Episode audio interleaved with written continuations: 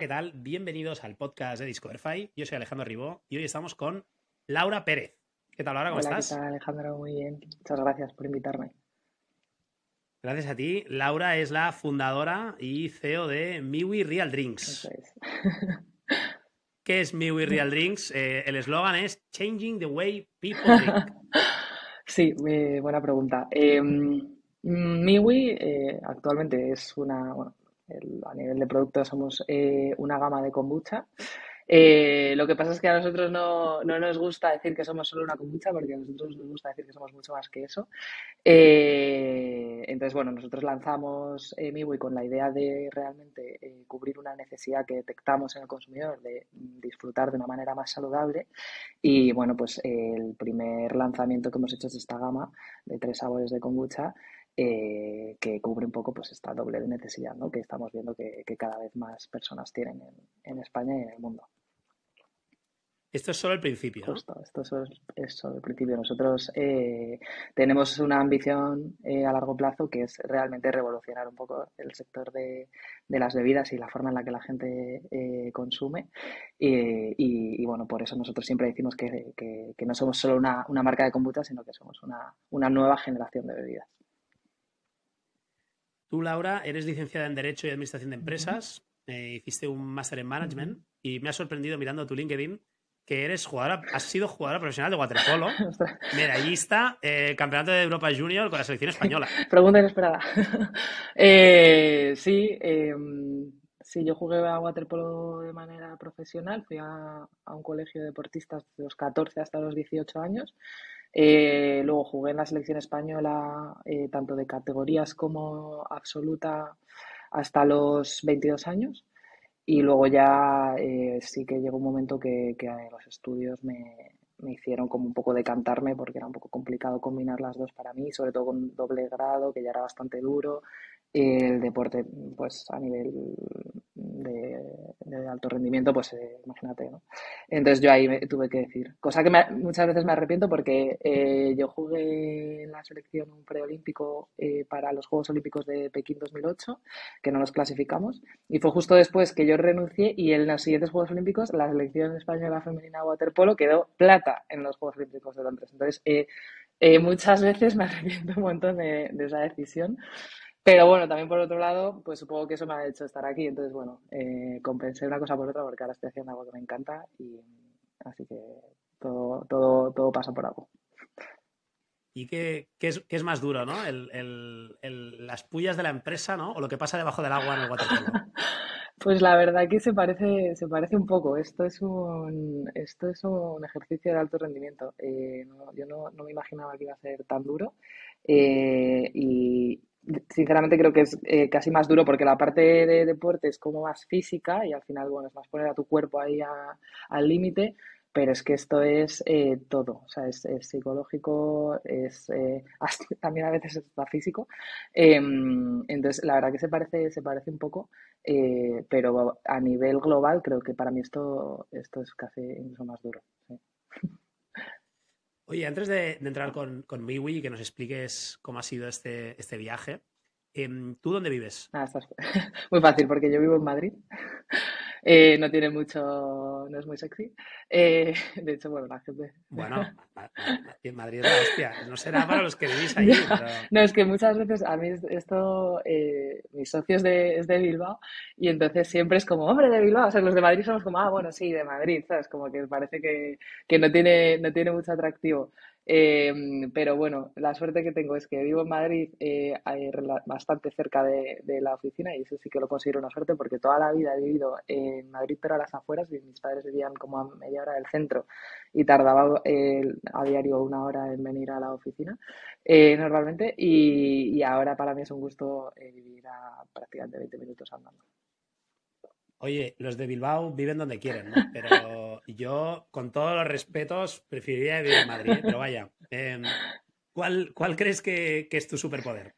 Eh, bueno, yo creo que un poco igual es el superpoder de, de- de todos los emprendedores, que es el de estar en muchos sitios a la vez.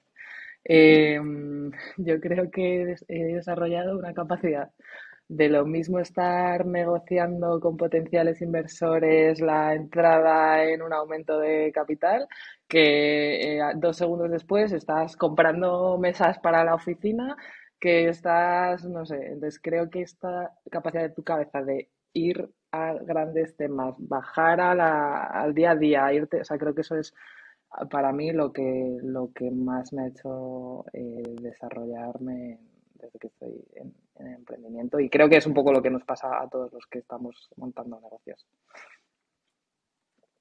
Y si fueras una marca, eh, ¿cuál serías? Em, pues eh, a mí me, me encanta Minimalism Brand porque creo que, aparte que eh, a mí me refleja mucho mi forma de ser, yo creo que me gusta mucho el concepto de minimalismo y la estética y tal, em, aparte que creo que ellos eh, son eh, súper coherentes en, en, todo lo que hacen, en cómo comunican, en, desde la web hasta eh, todos los puntos de contacto ¿no? que tienen con el consumidor y además... Hasta el podcast. Hasta el ¿eh? podcast. eso es, hasta el podcast. eh, y luego me encanta, me encanta eh, cómo comunican la transparencia y pues en concreto, por ejemplo, el tema de, de comunicar cómo se desglosan los costes en, en el ticket de, de las prendas, no sé, me parece brutal. Luego, luego nos vas a decir tú cómo se desglosa el, el, el ticket. Sin problema. Em, antes de entrar en Miwi, todo esto em, tiene, tiene un, principio, ¿no? Em, y, tú en, en Suntory, eh, haces ahí una, carrera que supongo que, te hace ver cómo funciona este mundo de, las bebidas y demás para luego lanzarte. Sí, justo. sí, creo que algo que también nos diferencia a nosotros con respecto quizá a otras personas que, que se lanzan a emprender es que veníamos del sector, ¿no? Tanto Íñigo, que es el otro fundador, como yo, eh, nos conocimos en, en Sweps, de hecho, trabajamos juntos allí. Y, bueno, ahí ya eh, empezamos a detectar, yo en concreto estaba en la parte de marketing, eh, estrategia, se veían un poco las tendencias a largo plazo. Y una de las que, grandes tendencias que se veía ¿no? era todo el tema de, estas nuevas bebidas funcionales, que al final venían a responder a una necesidad global que, que, estaba revolucionando el sector del gran consumo, que es que la gente, pues lo que comentaba, ¿no? la gente quiere disfrutar eh, sin sentirse culpable, quiere disfrutar siendo coherente con este nuevo estilo de vida que han decidido adoptar mm, ya 24/7 y es que, bueno, tienen unos hábitos de vida más saludables y no los quieren tirar por tierra tampoco en los momentos de disfrute. Entonces esto eh, que no solamente además está afectando a las bebidas, sino que ha afectado a la alimentación, a la manera en la que la gente compra ropa, a la manera en la que la gente eh, busca a la hora de buscar un coche, ¿no? Eh, entonces, pues esta gran revolución que se estaba viendo venir, pues bueno, dentro, en el concreto en el sector de las bebidas, pues se estaba cubriendo con este, con este tipo de bebidas más funcionales, eh, como es el caso de la kombucha. Em, entonces así, así un poco surgió, pero eh, aquí también eh, Íñigo tuvo ahí un papel muy importante porque él llevaba ya tiempo con el gusanillo del emprendimiento y tal. Y bueno, yo en ese momento justo estaba en un momento en el que estaba a punto de cambiar, e iba a irme a, Londres a una oferta que me habían hecho dentro del grupo Suntory, ¿vale? Pero para otra marca que, se comercializaba en, Reino Unido. Y justo en ese momento me vino Íñigo con la propuesta de, y si nos lanzamos a hacer algo, en ese momento no sabíamos eh, qué era, no, no, no, sabíamos si iba a ser, eh, ni siquiera si iba a ser en bebidas ni en nada, ¿no? Entonces yo, que en ese momento estaba en esa decisión de, oye, me voy a Londres, tal, dije, bueno, eh, a Londres me puedo ir relativamente siempre que quieran irte a trabajar fuera, pues bueno, nos deja de ser pues eh, echar currículums y buscarlo. Dije, pero emprender mm, es, vi un poco como que era ahora o nunca, porque yo estaba viendo que en ese momento no tenía ningún tipo de, eh, de limitación, no tenía mm, demasiadas responsabilidades, no, tenía, no tengo familia, hijos. Eh, entonces, pues me pareció, me pareció el momento y y lo, decidí hacerlo y la verdad que agradezco que Íñigo me lo propusiera porque, porque creo que ha cambiado mi vida. ¿Y cómo fueron estos inicios? ¿no? O sea, kombucha mm, es el inicio y cómo decidir que la kombucha, ¿no? si tú ya consumías kombucha o qué. Eh, no, eh, realmente el inicio fue, oye, mm, ya que nos vamos a poner a emprender, vamos a hacerlo en algo que, en lo que, primero que nos apasione, y luego en lo que tengamos algo de, conocimiento, ¿no? Y entonces de ahí surgió el tema del, sector de alimentación, bebidas, gran consumo. Y entonces ahí lo que dijimos fue, ostras, pues si efectivamente está pasando algo, que es que la gente pues, no tiene una alternativa saludable a la hora de disfrutar, eh, empezamos a, investigar, ¿no? Y ahí efectivamente vimos que había varias opciones, entre ellas la kombucha, eh, que era la que más estaba creciendo a nivel internacional y bueno, en España había una marca que lo estaba haciendo muy bien eh, y, estaba haciendo crecer mucho la categoría. Y entonces dijimos, bueno, pues mm, nosotros no queríamos cerrarnos solamente a la kombucha, por eso nuestro nombre, que muchas veces la gente nos dice, ¿no? ¿Y por qué en el nombre no, no incluís la palabra? Porque pues, las marcas de, de kombucha en España, sobre todo, muchas eh, juegan un poco ¿no? con esto. Nosotros decíamos, bueno, nosotros vamos a, vamos a hacer una, una compañía de bebidas, eh, de bebidas eh, del futuro, ¿no? O, que cubran esto, pero no nos cerrábamos la kombucha. Entonces, ya investigando decidimos empezar por la kombucha. Yo me acuerdo perfectamente que en ese momento, cuando yo soy jaeño, yo me miraba como, ¿qué es eso?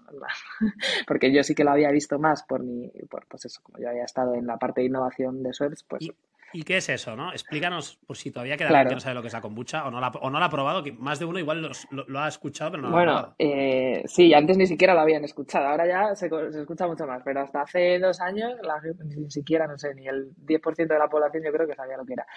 Eh, sí, la kombucha eh, es un, bueno, procede de la fermentación del té verde, eh, al que se le añade azúcar y una colonia de bacterias y levaduras que se conoce como SCOBY, em, que lo que hacen es alimentarse de ese azúcar y lo va transformando en, probióticos. es un poco, muchas veces la gente conoce más el, kéfir, es, un poco parecido al kéfir, pero con otro tipo de, fermentación. ¿no? pero básicamente es eso, es té infusionado, se le añade azúcar, se le añaden estas, eh, estas esta colonia, este SCOBY, y el SCOBY se va alimentando de este azúcar y lo transforma en cosas buenas para tu, para tu para el intestino, eh, para la microbiota. Entonces, eh, lo que nosotros hemos hecho es alargar este, lo que nos diferencia más a nosotros es que hemos alargado el proceso de fermentación al máximo, de manera que en el producto final nosotros no tenemos nada de azúcar. ¿Vale? Porque siempre, siempre hay un poquito de azúcar, incluso el logotipo de prohibido embarazadas porque queda algo de alcohol siempre. El tema de prohibido embarazadas justo es, bueno, mm, eh, más que por alcohol, eh, es porque no está pasteurizada. Entonces, eso, ah, claro, es un producto que eh, hay algunas marcas que sí pasteurizan, pero nosotros en, concreto no lo hacemos y, esto es el motivo principal. Sí que es verdad que, a ver, eh, nosotros sí tenemos mucho más controlado el tema de, eh, nosotros aseguramos que no tiene alcohol y que no tiene azúcar.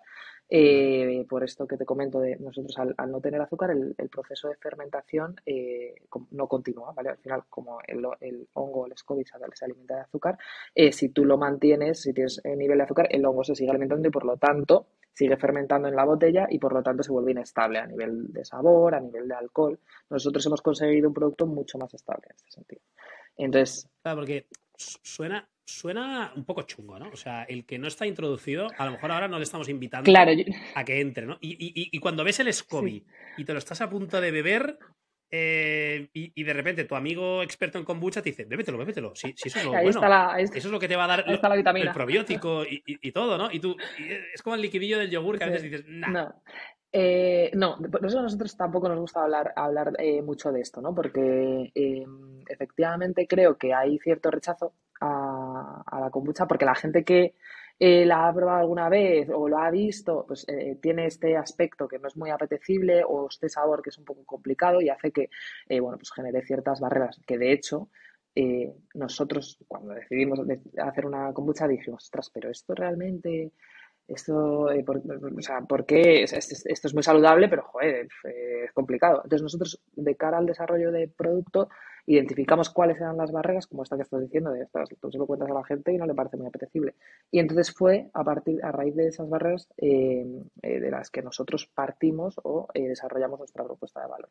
Entonces, una de las cosas principales era, oye, mm, que esto no parezca que te estás tomando aquí una medicina. De hecho, mira, esta es la que me estoy tomando yo. Aquí no vas a ver ningún tipo de pozo en el que comentas que tienes. ¿Esta qué, es el de Wild Berries que es de frutos rojos, y hibiscus y granada. Para los que, no, los que nos están escuchando por audio, ¿no? Eh, tiene ahí una botellita de vidrio de Miwi, de color así rosáceo, ¿no? Y es de frutos rojos. Está buena, ¿no? lo, lo principal para nosotros era que estuviera buena. que, esté buena, que, que el sabor esté bueno. Eh, esto también, evidentemente, afecta a esta parte visual que dices, que otras kombuchas tienen muchísimo pozo, nosotros no tenemos tanto pozo. Obviamente, al final, con el paso del tiempo, se va creando un pozo porque es un alimento vivo, pero nosotros hemos eh, reducido muchísimo más también eh, todo el tema del pozo. Para nosotros era que visualmente, en aroma, en, paladar y, en, en, apariencia, fuese lo más parecido a un refresco. Ese era nuestra, nuestro objetivo. Entonces, pues bueno, dentro de que es verdad que la kombucha es todo esto, a nosotros nos gusta siempre hablar más de que esto es un refresco. Esto es un refresco, pero saludable. Y, tú conoces bien la industria de los refrescos. Eh, en Schweppes, em, que no te lo he preguntado, pero no sé si alguna vez con el spelling ahí deletreando has fallado. Todo el mundo.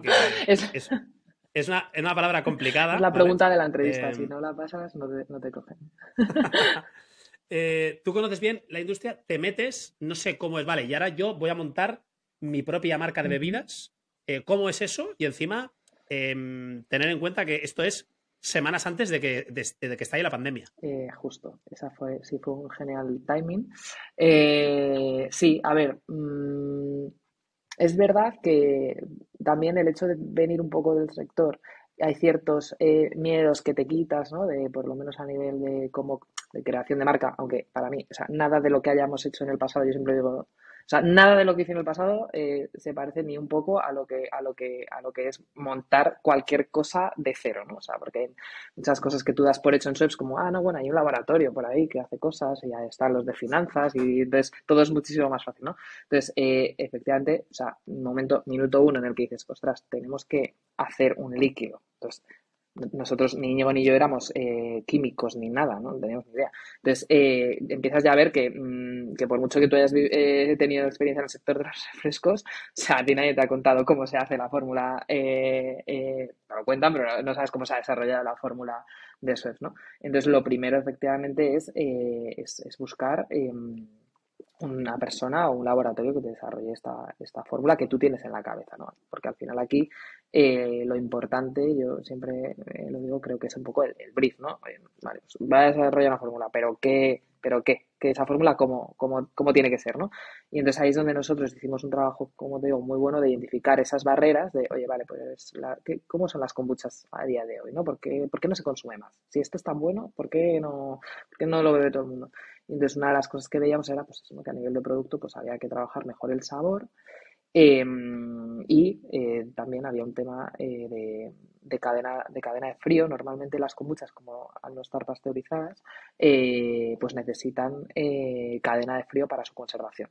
¿Vale? Porque, como digo, si tú tienes eh, otras marcas de kombucha, por ejemplo, que tienen eh, una, un poco de azúcar residual. Por, el fermento, ¿no? Justo, eso es. Es un poco de las cervezas artesanas, creo que también tienen un poco este, este tema. que ¿Y la, ¿Y la vuestra necesita? Y la nuestra no necesita porque no tiene azúcar. Entonces, este, eh, pues, esta ventaja que es el no tener azúcar nos lleva a la segunda ventaja competitiva, que es que no necesitamos cadena de frío para nuestra distribución. Que esto, sobre todo a nivel de distribución offline, pues es clave. Y bueno, y para online también porque nos, nos facilita mucho el tema logístico. Eh, entonces, bueno, pues eh, eso, ese fue como el brief, ¿no? Con el que nosotros dijimos, oye, vamos a desarrollar un, un, producto, pero, mm, oye, mm, venimos del sector de las eh, bebidas, ¿vale? La gente, ¿por qué consume refrescos? Uno, porque están buenísimos. y luego, dos, si lo queremos capilarizar o si queremos que esto realmente se haga masivo, ¿Qué, más cosas ¿no? podemos hacer para quitar barreras? Y lo que vimos era pues, eh, que el hecho de, eliminar la cadena de frío mm, pues era clave para, tener esta ventaja y poder posicionar el producto en muchísimos más, muchísimos más sitios. ¿no? Eh, mi, socio Íñigo viene de, la parte, igual que yo estaba más en la parte de, marketing, de estrategia y tal, Íñigo estaba más en la parte más cercana a, ventas, en la parte de trade marketing en concreto. Eh, y entonces él conocía perfectamente el, canal de hostelería entonces era inviable pensar que un producto eh, innovador que nadie conoce eh, pudiese entrar en hostelería teniendo que obligar a, un, a, un, hostelero o a un dueño de un bar a, meter una caja entera dentro de una nevera en la que está eh, normalmente llena de otros refrescos, aguas, cervezas y cosas que rotan muchísimo más que su producto. Entonces ahí fuimos, eh, pues eso, muy, bueno, analizamos muy bien, yo creo, las barreras y las intentamos atacar con, con el desarrollo de la fórmula. Hablas de otras marcas de kombucha, ¿no? Em, ¿Cuáles son, no? Igual con vida, Flax and Kale. Para nosotros sí, con vida eh, ha sido la que ha iniciado todo esto y ha hecho un trabajo fantástico. Igual es la que ha hecho más, ruido en España, ¿no? Y la verdad que yo siempre lo digo, eh, para mí, bueno, o sea, yo me quito el sombrero porque eh, una categoría que a priori en España parecía que, mm, porque en España somos muy de muy tradicionales a la hora de consumir y más las bebidas, somos de ABC, el vino, eh, cerveza, Coca-Cola, ¿no? Eso es un poco lo que, lo que se consume en España. Entonces, pues, pues Comida fue quien salió con el machete por la selva, como decimos nosotros, y fue abriendo un poco, un poco el camino y, la verdad que, bueno, eh, creo que lo han hecho muy bien y se han posicionado muy bien, ellas tienen muy claro eh, eh, cuál es su posicionamiento y, el público al que van y, lo están haciendo yo creo que muy bien. Flax and Kale también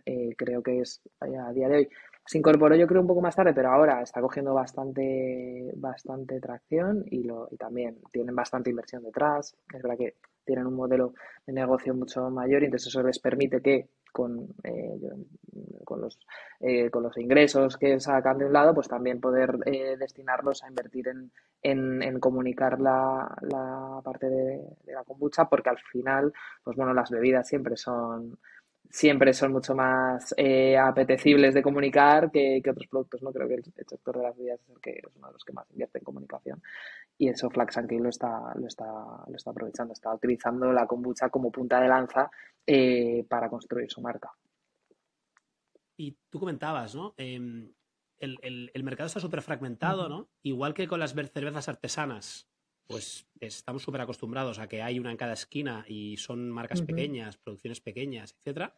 No sé si la kombucha es así ahora, pero ¿dónde ves tú, ¿no? A largo plazo, si se va a convertir en no sé, Coca-Cola, Pepsi, ¿no? Dos players y luego ya cervezas artesanas, todo el resto, ¿no? Porque por aquí, en el formato antiguo que teníamos de podcast, en el Real Stories, pasó San Blas. No sé si conocerás una kombucha que por lo visto bebe la, reina de España. Yo, pensaba que, la reina bebía con vida.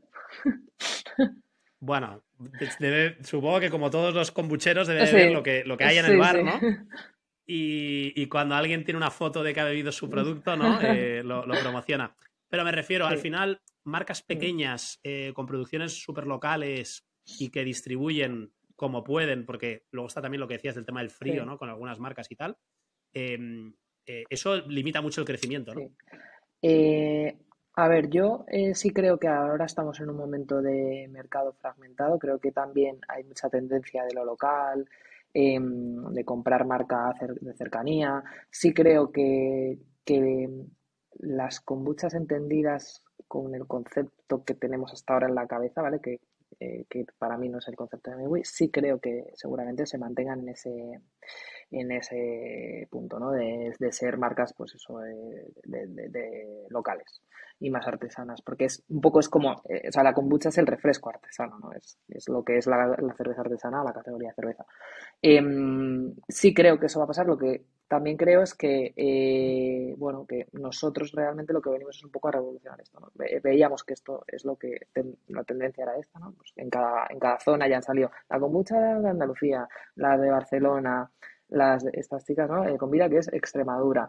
Em, nosotros, por ejemplo, no vamos con ese mensaje. O sea, nosotros eh, queremos hacer una kombucha, eh, o sea, global. Bueno, es que nosotros queremos hacer un refresco. O sea, no queremos hacer una marca artesana kombucha. Entonces, sí creo que las kombuchas se van a quedar, o sea, creo que va a convivir un poco como la cerveza. creo que habrá una kombucha comercializable o más, vamos a decir, mainstream, que, que decimos, ¿no? Que es para todo el mundo, que sería como una eh, Mau, ¿no? Que es como, esta es la cerveza que, que, que en principio se considera que para todo el mundo. Y luego, el que es un cervecero realmente que le gusta la cerveza de verdad o que sabe perfectamente que igual Mau no es la mejor cerveza de España, sabe perfectamente que eh, al que le gusta la cerveza de verdad, pues ya se va a la marca eh, pequeña, que cuida mucho más el proceso, que elige, selecciona los ingredientes eh, de no sé dónde. Entonces, por hacer un símil, yo sí creo que en el, claro, en el futuro eso es. Habrá una Mau que ojalá, vamos, nos encantaría, no sé si sabremos nosotros, pero ese es nuestro objetivo. Y luego habrá X artesanas, con muchas artesanas locales.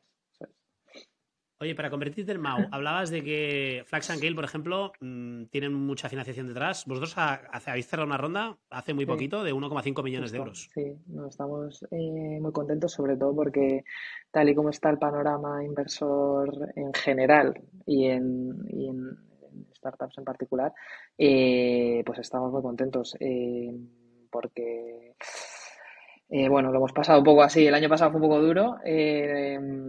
nos hasta ahora no habíais levantado. Levantamos la primera ronda antes de lanzar. O sea, pues mira, por, hacerte el retro timing también de que me comentabas cuando empezamos. Efectivamente empezamos prácticamente, o sea, cuando mm, Íñigo y yo dejamos ya los dos por fin swaps, yo lo dejé más tarde, fue en enero de 2020, de enero de 2020.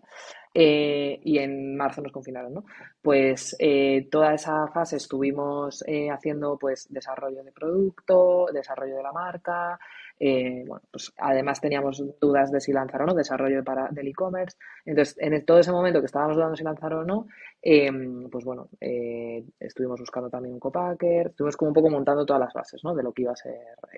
y entonces ya en diciembre eh, decidimos eh, lanzarnos. Bueno, hicimos la producción antes, pero tuvimos que tuvimos una inspección de sanidad y tal, que nos retrasó un poco, entonces finalmente decimos, pues nosotros cerramos la ronda, si nosotros lanzamos el producto al mercado en diciembre, realmente nosotros habíamos cerrado la primera ronda en noviembre, entre octubre, noviembre de 2020. Eh, ahí levantamos 350.000 euros de inversores particulares y luego también habíamos recibido pues, subvenciones de, eh, del País Vasco, de, la Diputación de Vizcaya y tal. Eh, eso fue con lo que nos financiamos al principio, además de, y yo, obviamente, también eh, poner parte de nuestros ahorros, sobre todo al inicio para el desarrollo de la fórmula y tal. esto fue con lo que empezamos y con esto hemos aguantado pues prácticamente dos años. porque y aquí también, en, esta última ronda ha entrado Ignacio Silva. entonces, esta última ronda que estamos especialmente orgullosos por el motivo que te comentaba antes y porque además ha entrado gente muy potente del sector que de alguna manera nos da a nosotros un poco pues eh, seguridad de que lo que estamos haciendo no pues eh, pues tiene tiene un valor eh, para gente que además ha visto el sector desde dentro no como es Ignacio Silva que fue pues director general de SWEPS cuando yo estaba en la compañía y ahora bueno pues es director general y presidente de Deolio que es un grupo enorme de aceite a nivel global. Entonces pues sí especialmente contentos por esta entrada. Ha entrado también eh, bueno, al capital eh, lo que nosotros llamamos embajadores de marca eh, o socios embajadores, em, como es el caso de Gerard de Lofeu, que es un, jugó en el, en, el, en el Barcelona durante una época y ahora está y ahora está en, en Italia, que bueno, que también nos, nos, hace ilusión que entre este tipo de perfil porque es gente que de alguna manera cree en los mismos valores que nosotros y es como que de verdad sienten el producto y lo... Y, lo, sí, Y, no y, ya no solo lo populares que sean, ¿no? sino son deportistas, ¿no? Eh, y, lo, lo están, lo están, son los primeros usuarios, ¿no? Del producto. Justo, es que para, es, es increíble porque ellos, eh, o sea, él, eh, en el caso de Gerard en concreto, y tenemos más, ¿no? Pero Gerard, eh, él, él, era consumidor de Miwi. O sea, nosotros cuando, cuando nos dirigimos a este tipo de perfiles es gente que ya nos consume. O sea, para nosotros es importante que,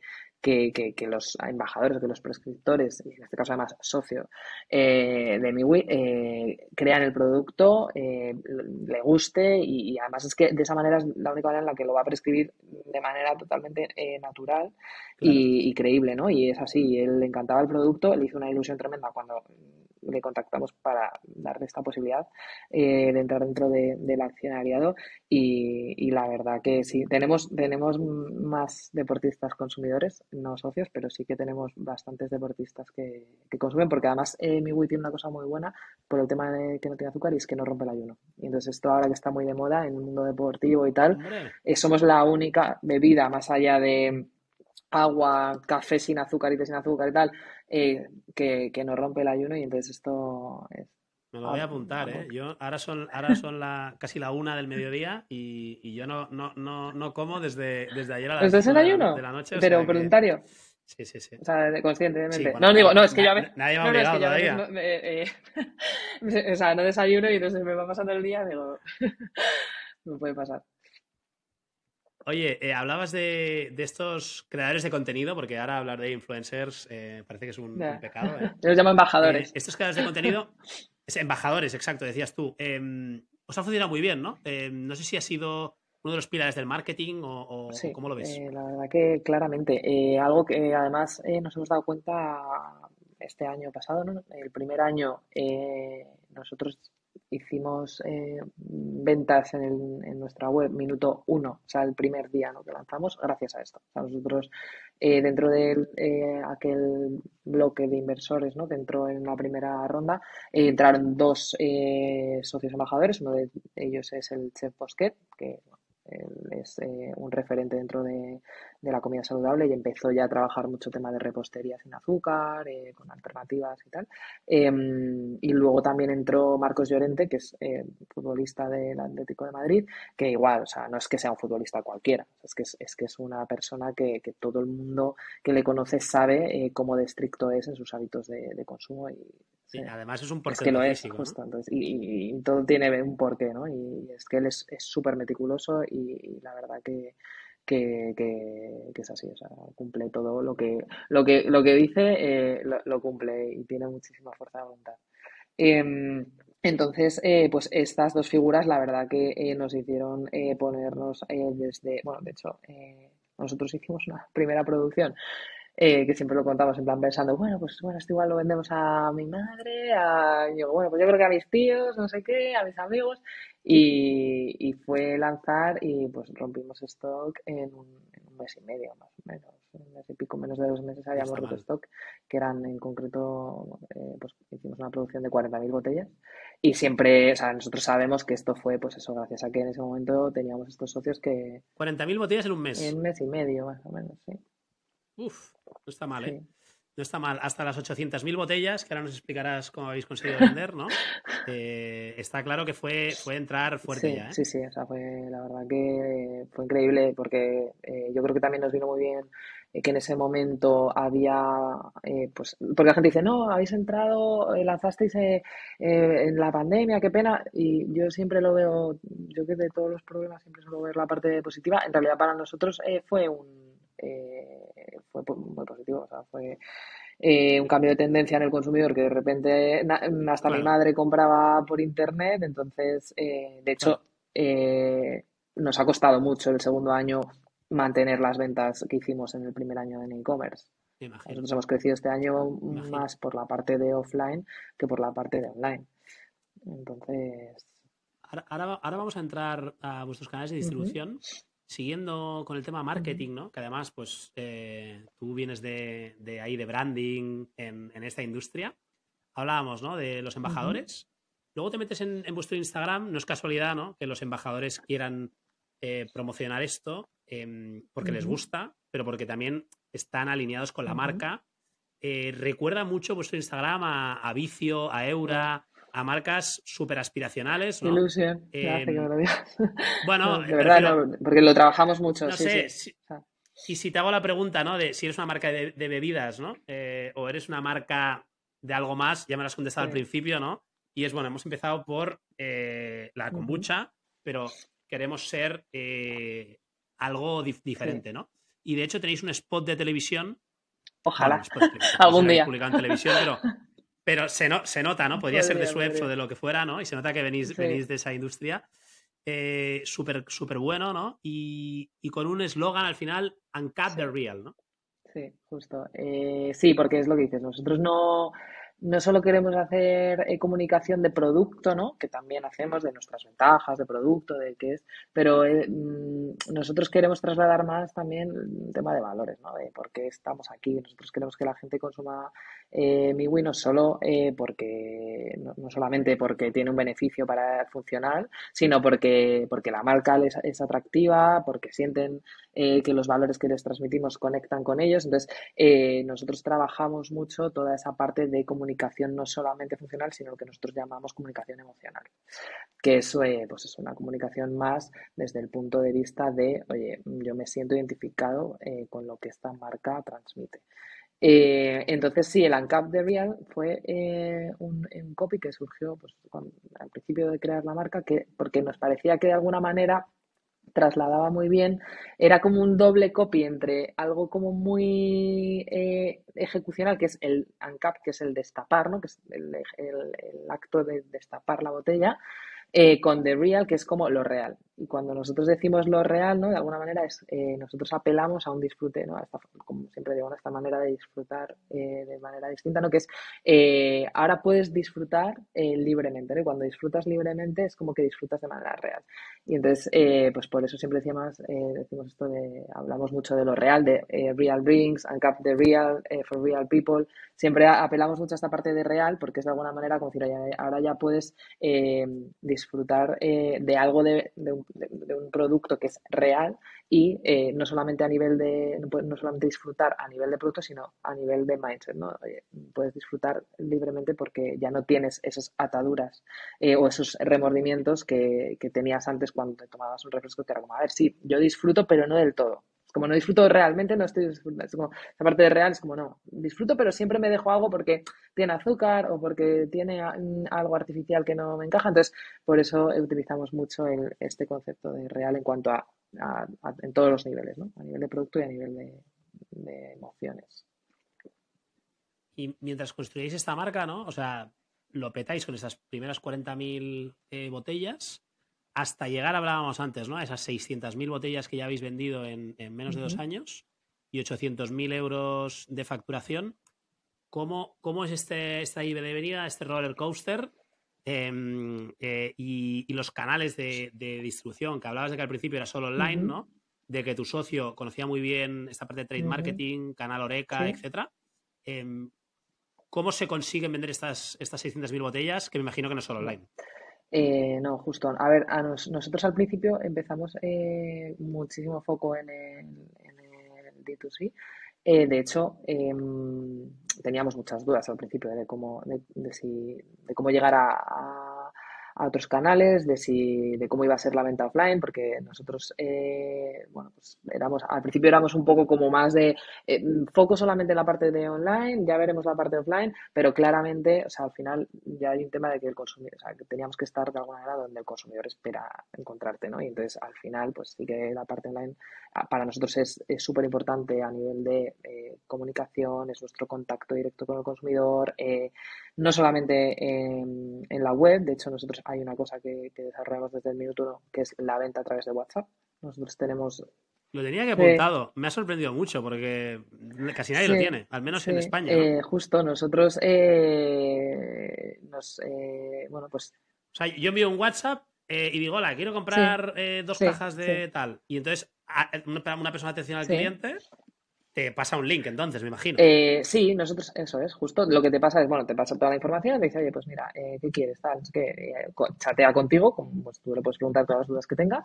y luego para, para finalizar la compra, lo que se pasa es un, es un link de pago en el que tú ya introduces tus datos y aquí estamos trabajando para que de alguna manera eh, ni siquiera tengas que poner los datos de, tu tarjeta cada vez que hagas la compra, sino que yo ya sé que, oye Alejandro, eh, oye, que quiero repetir el pedido de la semana pasada. Y entonces yo directamente digo, vale, ok, eh, ¿me confirmas? Sí, todo ok, vale. Y tú ya digas, ¿sabes? No tengas ni que poner la tarjeta, código de seguridad y tal. Esto sería como nuestra fase Pero vamos, al principio éramos Íñigo y yo contestando a la gente. bueno, la primera, el primer gran pico que tuvimos de ventas, que fue cuando Marcos Llorente comunicó que mm, se incorporaba a que fue en enero de 2021, que tuvimos en, menos de, o sea, en 24 horas tuvimos como 100 pedidos. Eh, llevábamos menos de un mes de, desde el lanzamiento. Eh, bueno, es que yo, yo que no, no, dábamos abasto, ¿sabes? La gente nos escribía eh, y éramos él y yo. Ahora ya sí que hemos desarrollado más esto. Tenemos a una persona que, gestiona todo el contacto con, consumidores y en el futuro pues no descartamos que este equipo crezca, o sea, porque para nosotros, eh, como digo, o sea, el, contacto con el consumidor y esta cercanía que tienes, que la gente además cuando le hablas y sabe que hay una persona detrás, porque a veces nos dicen, no, ¿por qué no ponéis un chatbot que contesten? Digo, es que creo que la gracia y la magia nuestra es que la gente sabe que somos una persona, o sea, que, estamos nosotros detrás de ese, de ese Y a lo mejor también tienen, tienen dudas, ¿no? Que pueden ser sí, sí, sí, sí, a veces, ¿no? Y, Sí, desde, no sé, eso, pues eh, mucha embarazada, pregunta.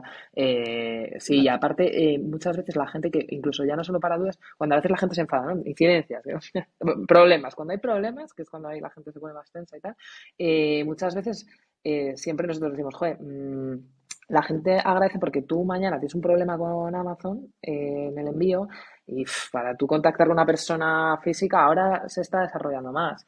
Pero para contactar con una persona física, eh, ya sabes que tienes que hablar con 800 robots eh, telefónicos que te pasan por 800 eh, call centers.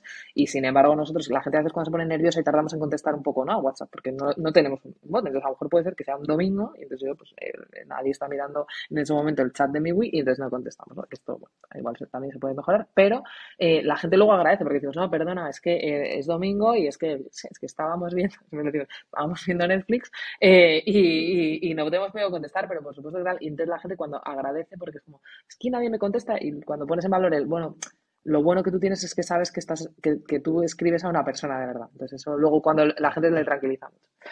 Entonces, bueno, eso, mucho foco al principio en toda la parte, en la parte de, online, pero rápidamente empezamos a ver que si esto lo queríamos escalar y ganar capilaridad, había que ir construyendo la parte offline.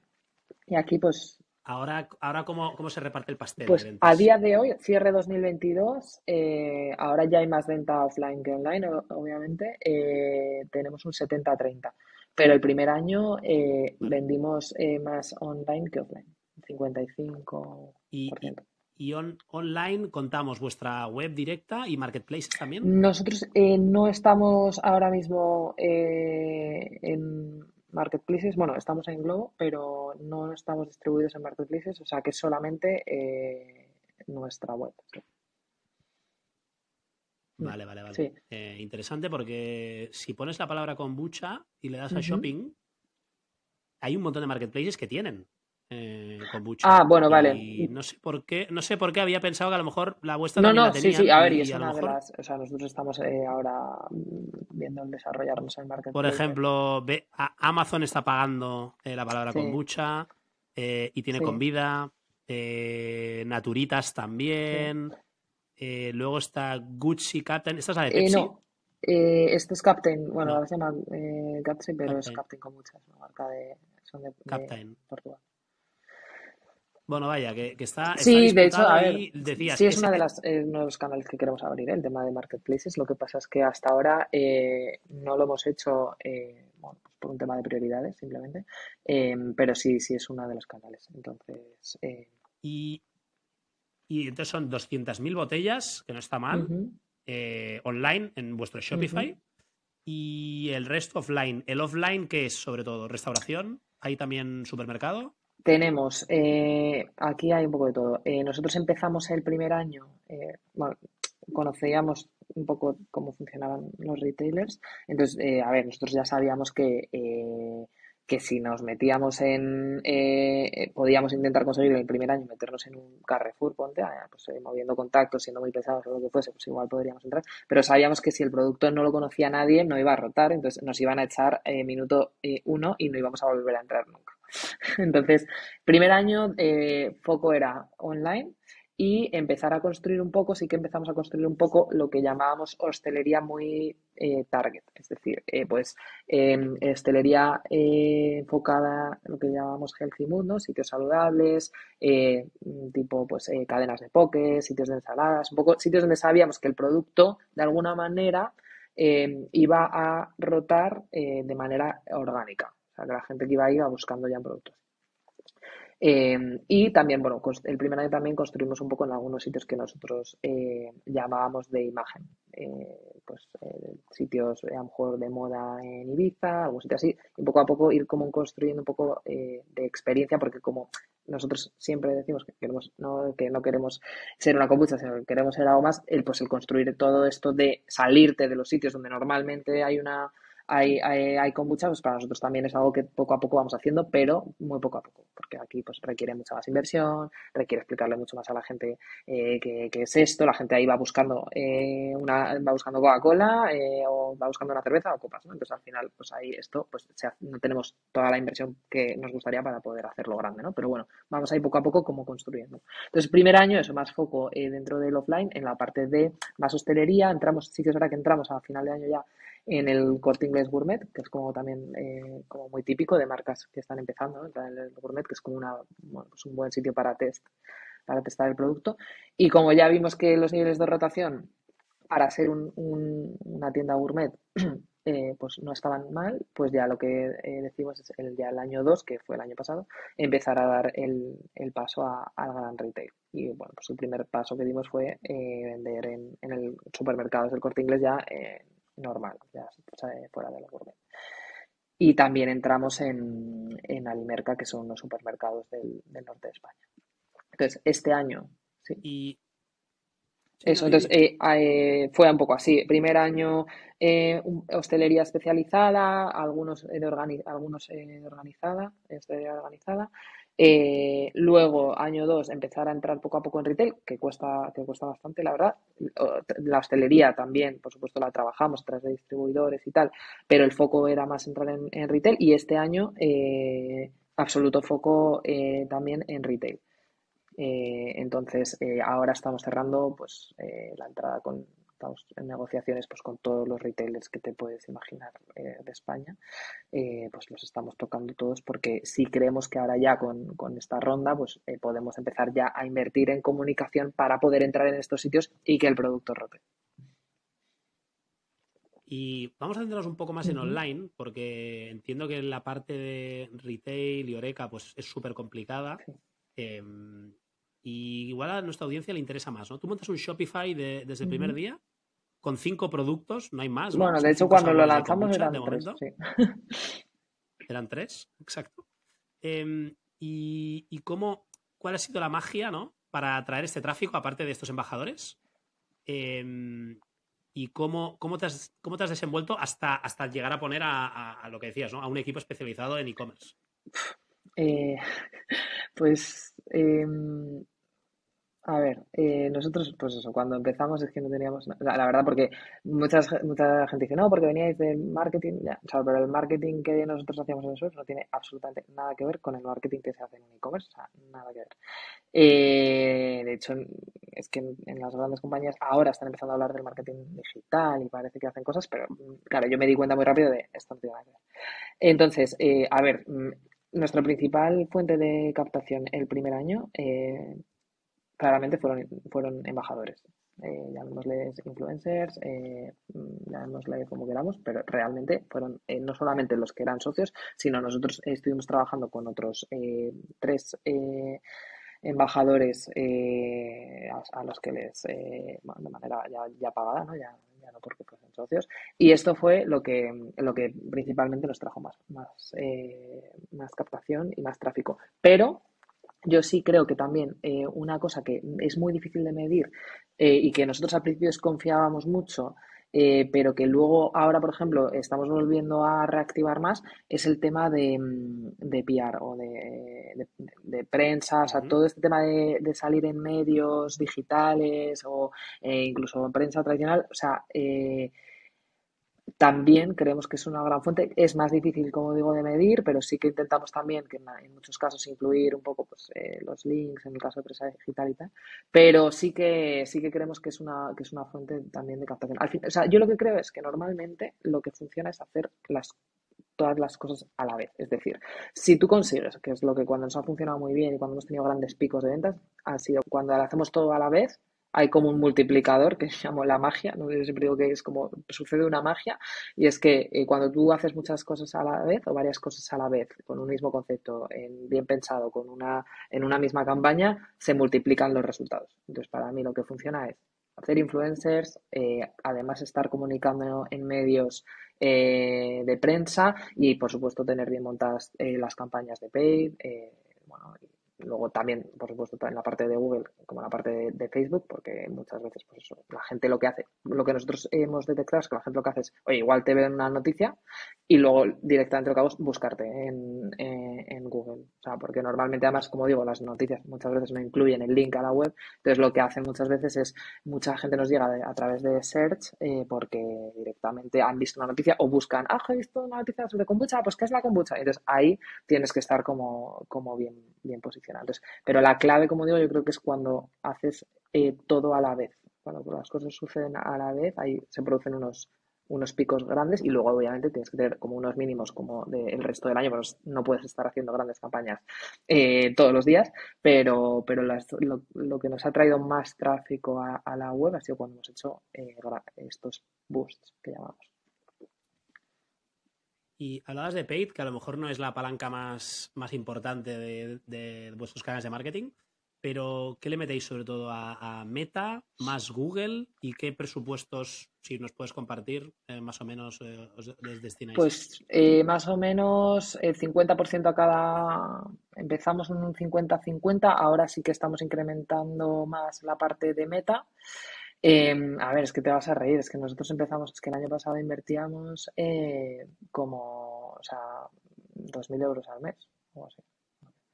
Este año estamos incrementando, ahora estamos empezando a meterle un poco más de caña poco a poco, pero, pero hemos estado en inversiones de, sí, de unos 2.000 euros de media eh, mensuales anual. Y, y, esto además no se tiene que, ir incrementando mucho porque luego hay recurrencia de que esos, esos clientes van repitiendo. De hecho, tenéis, tenéis ahí en la página, ¿no? Eh, una compra con descuento en suscripción. Va, esto es, una, esto es un descubrimiento que hemos hecho ahora. Eh, sí, esto, y buena pregunta, porque esto lo que nos ha pasado es, nosotros el año pasado iniciamos el año, eh, bueno, pues pensando que íbamos a cerrar la ronda en un momento, mm, en el primer Q del año, ¿vale? Entonces, el objetivo que teníamos era eh, captación. Eh, ¿Qué pasa? Que, bueno, pues la captación en nuestro caso por lo menos, es más cara que, la, que la, recurrencia, ¿no? Porque la recurrencia al final la trabajas con otras palancas, como es el mailing, como es eh, bueno, pues el retargeting, en fin, eh, pues normalmente eh, pues la inversión en, en, recurrencia pues, pues es un poco es un poco menor o el retorno y el retorno además también es mayor, ¿no? Entonces, lo que nosotros estábamos proponiendo ese año era captación, ¿qué, qué pasó? Que luego llegó un momento que empezamos un poco a, a quedarnos sin presupuesto y entonces decidimos en el último Q del año eh, ver eh, maneras de, oye, ¿cómo podemos hacer? Ya que mm, además, bueno, creo que todo esto seguramente lo hayan comentado también eh, otras personas que hayan pasado por el podcast. Mm, el año pasado creo que hubo un incremento de costes de, a nivel de em, de e-commerce enormes, tanto por todo lo que es paid, ¿no? ya sea eh, influencers eh, como mm, inversión en, en ads, eh, creo que hubo, que hubo unos incrementos brutales. Y esto, pues obviamente nosotros lo notamos, ¿no? Entonces, al final, a lo largo, pues, según fue pasando el año, nosotros empezamos a, a, tener menos presupuesto para la parte de captación y entonces decidimos, pues de manera muy smart, decir, oye, vamos a enfocarnos por lo menos en que la gente que ya no tenemos Mm, que nos compren más.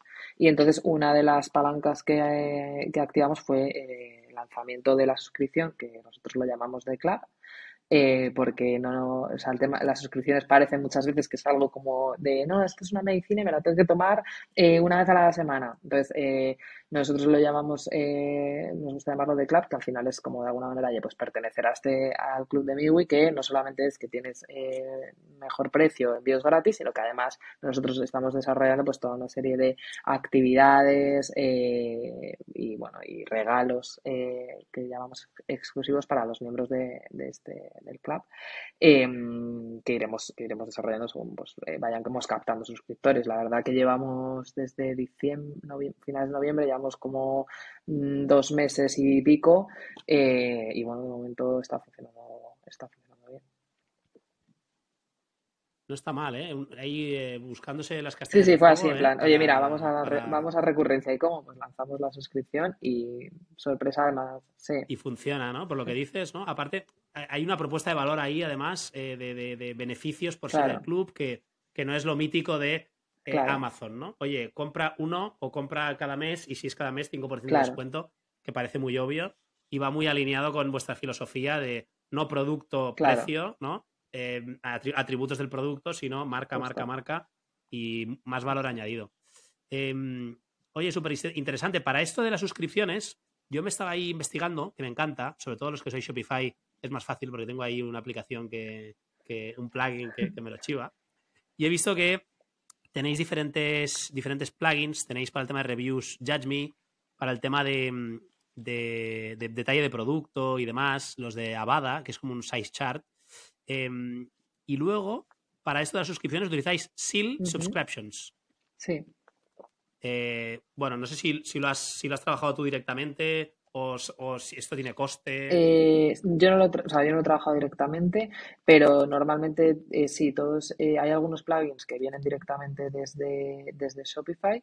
en el caso de Seal Subscriptions, es el, es, me parece que sí que es la herramienta que propone, es una de las que propone Shopify para temas de suscripción. Súper interesante. Llegamos ya a la, a la parte final del, del podcast. Em, no sé, ¿tú qué crees que se está haciendo mal en e-commerce? Em, yo, algo que, que, que, me, que me genera mucho debate mental todos los días con, con esto es eh, que no sé hasta qué punto eh, en el mundo de e-commerce em, ha enfocado siempre mucho todo el tema de la publicidad en la parte más de eh, conversión, vender, em, un poco que yo digo más de táctica o cortoplacista. Eh, creo que nosotros, y yo lucho mucho, ya te digo, porque efectivamente tú ves cada día, por ejemplo, por poner un ejemplo, claro, nosotros hemos hecho una campaña ahora en San Valentín eh, y teníamos la duda, ¿no? De, oye, hacemos la campaña de San Valentín, pues habrá que ofrecer algún descuento. Y, y entonces yo muchas veces digo, joder, me da rabia porque eh, creo que lo que hay que hacer es construir una marca a largo plazo. Y creo que la gente va a comprar si tú tienes una marca, eh, como otra vez, ¿no? Que, con unos valores, con la que se sienten identificados. Y efectivamente, de vez en cuando, pues sí que, bueno, pues puedes tener ciertas eh, pues, políticas promocionales, pues en ciertos eventos del año, pues premiar de alguna manera, o, o tener un, club, ¿no? Como es en este caso, ¿no? En el que yo premio a la, fidelidad.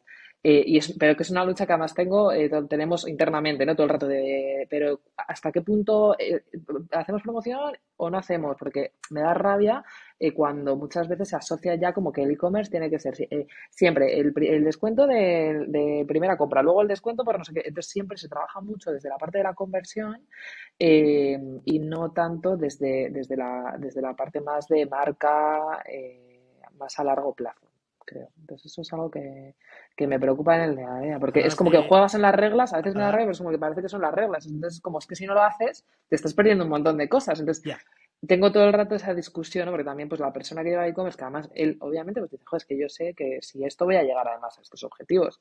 Claro. Esto funciona, ya, ya. No, decías la campaña de San Valentín, que, que es súper cachonda. Eh, en, en, el perfil de Instagram de WiWi podéis ver ahí unos vídeos muy divertidos. ¿Para cuándo, Laura, em, una, una, lona ahí en la Gran Vía eh, de Miwi, así gamberra, tipo las que han hecho los, los, de, los de Vicio, ¿no? O los de Eura. Eh, sí, o sea, es lo próximo. Eh, es lo próximo. Spoiler, ¿eh? Primicia. Bueno, a nosotros nos encantaría hacerlo. de hecho, tenemos varias ideas de, de lona. El tema es que tenemos que encontrar el presupuesto, pero 100% eh, ya, o sea, creemos que somos ese tipo de marca, como dices, ¿no? Que tenemos como un poco esa personalidad y ese tono que nos da para, para hacerlo. Y vamos, de hecho, a ver, en principio nosotros lo tenemos puesto como dentro del plan de este año, pero ya digo que tenemos que, que ver el tema de, presupuestos porque, bueno, eh, todas estas acciones eh, ya, ya estamos hablando de, de otros niveles de inversión que no tienen nada que ver con, con el tema online, ¿no? Pero sí, sí, eh, tenemos ahí, tenemos ahí ideas de mensajes bastante que pueden, que pueden pegar ahí bastante fuerte.